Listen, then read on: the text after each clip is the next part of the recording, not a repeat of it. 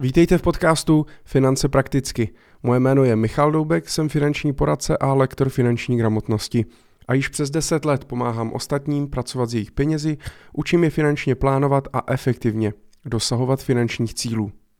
A jedním z těch finančních cílů, který může být, tak je pořízení vlastního bydlení. Je to poměrně častý cíl, zvlášť u mladší generace, eh, kteří ještě žádné vlastní bydlení nemají. Ale samozřejmě i pokud už mám třeba vlastní bydlení, tak se můžu pohlížet po nějakém větším vlastním bydlením. Když můžu bydlet v, br- v bytě, v Brně v bytě, tak uh, můžu si jít chtít přestěhovat do rodinného domku, nebo můžu si chtít koupit nějaký pozemek, tam si dát jenom nějaký mobil home a podobně. A k tomu se vlastně dostávám, uh, protože k takovému jednomu prvnímu bodu, protože to, když přemýšlím, jestli má dnes smysl při aktuálních cenách, při aktuálních úrocích a prostě v aktuální situaci smysl kupovat vlastní bydlení, tak se na to musím podívat ze dvou rovin. A to nejenom teď, ale kdykoliv v budoucnu budete nad tím přemýšlet, tak je potřeba se na to podívat z dvou takových základních rovin. E, ta první rovina je vůbec uh, uvědomit si, proč chci vlastní bydlení a ta druhá rovina je čistě finanční. Pojďme se podívat na tu první napřed a to je, proč chci vlastní bydlení. Protože pokud už já si vydefinuju finanční cíl, že si chci pořídit vlastní bydlení, musím vědět proč. To znamená, a nejenom, ne, nemělo by to být kvůli tomu, že protože je to moderní, protože mi to říkají ostatní, protože mi to říkali vždycky rodiče, protože nechci platit někomu cizímu a tak dále. Mělo by to vycházet z trošku jako hlubších hlubší vaší představy, eh, co to vlastní bydlení vám má přinést. Jo, to znamená, co, co, proč, proč je pro mě důležitý to vlastní bydlení, s čím mi to, s čím mi to pomůže, čeho se obávám eh, a tak dále. A možná si totiž uvědomíte, a teď já nechci polemizovat nad tím, jestli vlastní bydlení je správně nebo špatně, jestli by měl každý být ve vlastním nebo ne.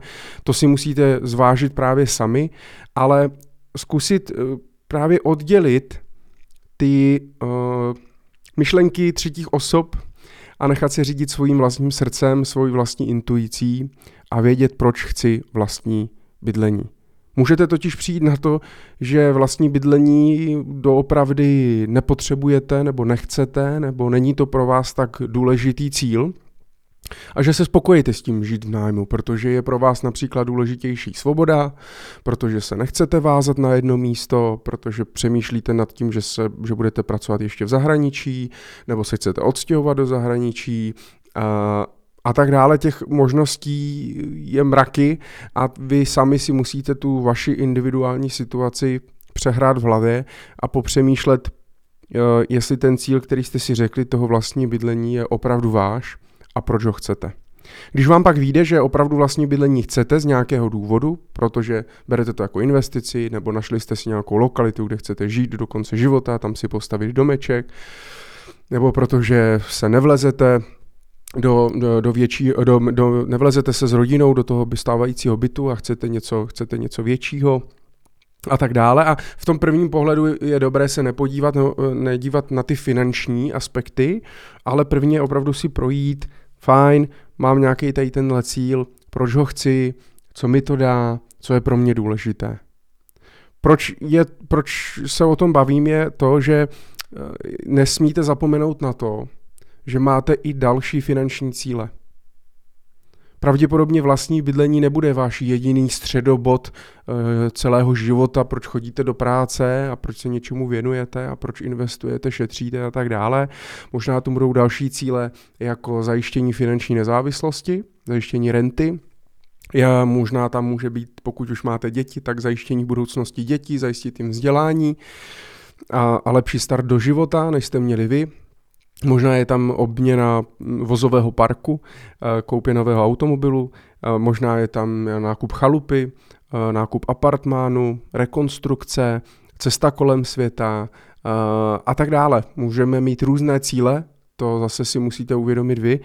A všechny ty cíle ostatní, a když si všech, je všechny napíšu, tak vy pokud mě posloucháte pravidelně, tak víte, že definování finančních cílů já považuji za prioritu číslo jedna a následně, když ty cíle mám rozepsaný takhle na papír a vidím je, tak eh, si k jednotlivým těm cílům dávám prioritu.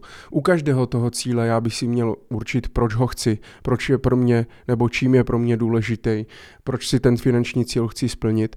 A to mi pomůže právě určit tu prioritu a třeba i zjistíte, že vlastní bydlení sice chcete, ale není to pro vás tak velká priorita jako zajištění finanční nezávislosti. Radši chcete si prvně zajistit rentu, která vám může pokryt i ten nájem, a pak, až když si zajistíte rentu, jak můžete řešit nějakou vlastní nemovitost, nebo budete chtít radši mm, investiční nemovitosti, budete radši právě, zase ta renta bude důležitější, chcete si spíš pořídit eh, více investičních nemovitostí. A víte, pokud byste si vzali velkou hypotéku na vlastní bydlení, tak už vám to znemožní koupit si třeba 4, 5, 6 nějakých garzonek eh, v nějakých okresních městech, který vám pak můžou zajistit tu rentu. Bavíme se tady o tom, aby eh, jste to neodbyli, protože eh, pořízení vlastního bydlení je velký krok v životě a je potřeba strávit trošku času nad tím, mm, abyste zjistili, jestli to je opravdu to, co chcete. A samozřejmě pak vám to pomohlo i naplánovat ty další, ty další eh, kroky v tom životě a s ohledem na váš rozpočet a podobně. Tak to je ta první rovina. Druhá rovina je samozřejmě čistě finanční. Pokud se rozhodnu, že vlastní bydlení opravdu chci, eh, tak se potřebuji podívat na to, jaké mám možnosti, kolik mě maximálně půjčí, eh, jestli mě půjčí, jaký musím mít příjem, jak by to vycházelo rozpočtově, eh, jaký je ten rozdíl třeba dneska mezi aktuální výši splátky u hypoték a aktuální třeba výši nájemného a podobně a tam vám to vyjde. Eh, proč samozřejmě nahrávám i ten podcast je z toho důvodu, že od 1. dubna 2022 tak eh, máme eh, opět nějakou regulaci toho hypotečního biznisu, poskytování hypoték, kdy Česká národní banka reguluje, kdo a za jakých podmínek si může půjčit hypotéku. Reguluje to formou jakýchsi ukazatelů. Ty ukazatele jsou tři. Není to nic nového, protože už jsme to tady v minulosti měli, jenom to teda bylo formou doporučení, nebylo to závazně, dneska je to závazně, nicméně banky to dodržovaly, protože prostě měli z České národní banky strach. A, a zase je to dobře, protože není to, není to takový chaos, my si díky tomu můžeme jednoduše spočítat, uh, jestli prostě na to máme, uh, nebo, na to, ne, nebo na to nemáme, nebo jak to prostě bude, jak to bude vycházet a podle toho se uh, můžeme dál uh, orientovat. Takže uh, pokud si vezmeme ten první ukazatel LTV, tak ten je nejznámější loan to value, to znamená kolik hodnota vlastně zastavované té nemovitosti, kolik mě banka vlastně půjčí vůči té zástavě. Takže uh, standardně banka půjčuje do 80% hodnoty zástavy té nemovitosti, takže pokud si chci koupit uh, standardní byt v Brně, 90 metrů čtvereční, nějaký hezký v hezký lokalitě, tak budeme vycházet uh, s nějakou částkou 10 milionů korun. Pokud chci být za 10 milionů korun, a odhad té banky mi vyjde 10 milionů korun. Už vlastně v jednom předchozích dílech jsme se bavili Eh, v epizodě díky za odhad, eh, že tam může být trošku problém a je potřeba počítat s nějakou rezervou a podobně. Ale pokud to vyjde, odhad se potvrdí kupní cenu 10 milionů, banka mi půjčí maximálně 8 milionů korun. To znamená 2 miliony korun musí mít našetřeno ze svého. To je první takový ukazatel, stačí se podívat prostě na účet a zjistit, jestli máte 2 miliony nebo nemáte 2 miliony. Když nemáte, tak eh, ten cíl musíte oddálit a musíte si naplánovat konkrétní kroky, kolik, kam, jak musíte investovat, abyste ty 2 miliony našetřili nebo vydělali. Samozřejmě vy můžete, to jsem taky už bavil se v předchozích e, dílech, že můžete použít například zástavu jiného bytu nebo domu, například rodičů a podobně, místo vlastních zdrojů. Dá se to kombinovat, ale tohle je výchozí stav. Dnes ještě v tom dubnu je to jinak v tom, že dneska pokud jste starší 36 let, tak opravdu potřebujete 20%, banka vám víc nepůjčí. Pokud jste mladší 36 let, na třeba 25 roků, tak vám banka půjčí až 90%. Tím pádem vám půjčí až 9 milionů a stačí vám pouze milion. a ale může to pomoct samozřejmě. Hraje to, hraje to roli. Myslím si, že se bude i bude i snižovat ten rozdíl mezi sazbou za 80 a 90 hypotéku. Dřív ty 90 byly o něco dražší než ty 80. Myslím si, že skrz i konkurenční boj a, tak dále a snížení vlastně poptávky, tak se ten rozdíl, rozdíl sníží a je možné, že se opět dostaneme, že sazba u 80 bude stejné jako u 90. To už si musíte zjistit potom u té konkrétní banky. Pojďme dál. Máme tady limit DTI, a uh, tam mě ukazuje v podstatě, uh, jakou výši hypotéky mě banka prostě půjčí.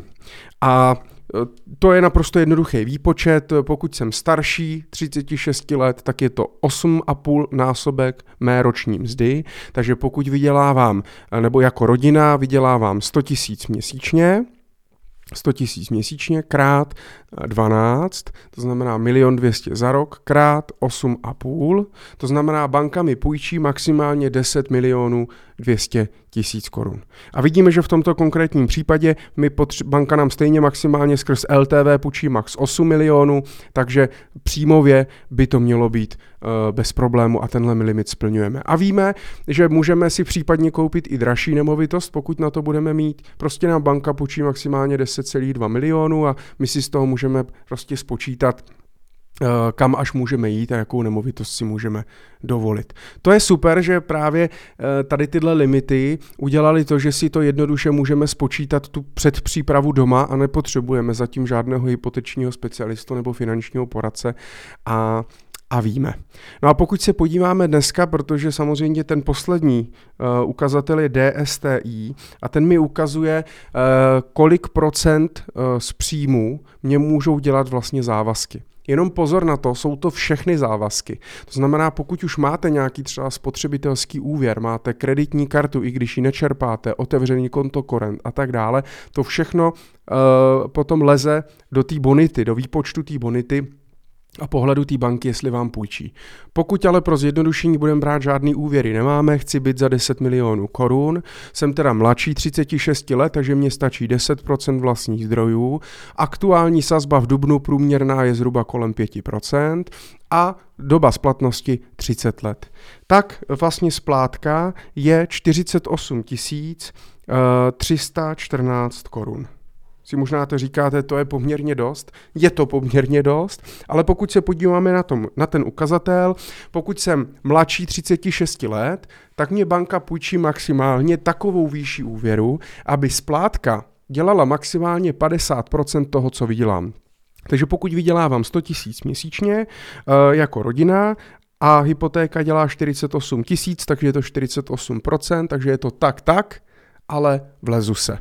To znamená, že v tomhle případě, pokud mám příjem, pokud chci být za 10 milionů, mám milion korun našetřeno a mám 100 tisíc měsíčně příjem, je úplně v pohodě, eh, že prostě si jsem schopný koupit a pořídit nemovitost za 10 milionů korun. A mám nějaký základní výpočet, který si můžu dělat sám právě. A pokud to vyjde, tak pak si můžu ozvat finančnímu poradci nebo hypotečnímu specialistovi, už aby eh, mě udělal nějakou analýzu, eh, jaký jsou nabídky od bank, jak to vychází, eh, co je potřeba zjistit další proces a tak dále. Na to doporučuji i můj kurz, jak na pořízení bydlení na Naučme se, který, který tam najdete a kde popisuju vlastně celkový proces té pořízení toho hypoté, hypotéky a toho vlastního bydlení. Takže zkus, určitě mrkněte na naučme se.cz eh, na můj kurz a když mi napíšete, rád vám dám, rád vám poskytnu nějakou slevu, eh, jako věrnému posluchači eh, mého podcastu.